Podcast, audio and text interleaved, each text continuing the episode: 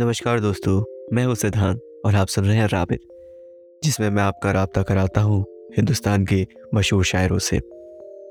और हमारे आज के शायर हैं वसीम बरेलवी। इस पहले एपिसोड में वसीम बरेलवी जी की शायरी इसलिए, क्योंकि उनकी और मेरी पैदाइश एक शहर की है, बरेली।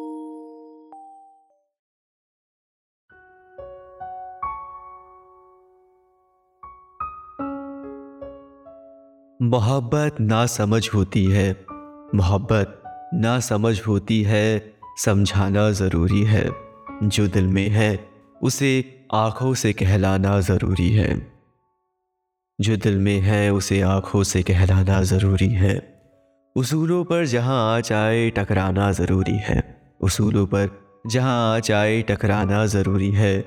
जो ज़िंदा हो तो फिर ज़िंदा नज़र आना ज़रूरी है।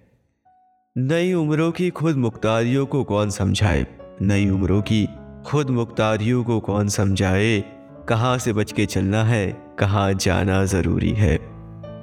थके हारे परिंदे जब बसेरे के लिए लौटे। थके हारे परिंदे जब बसेरे के लिए लौटे। सली का मंद शाखों का लचक जाना ज़रूरी है। बहुत बेबाक आँखों में ताल्लुक टिक नहीं पाता। बहुत बेबाक आँखों में ताल्लुक टिक नहीं पाता। मोहब्बत में कशिश रखने को शर्माना ज़रूरी है। सलीका ही नहीं शायद उसे महसूस करने का। सलीका ही नहीं शायद उसे महसूस करने का। जो कहता है, खुदा है तो नज़र आना ज़रूरी है।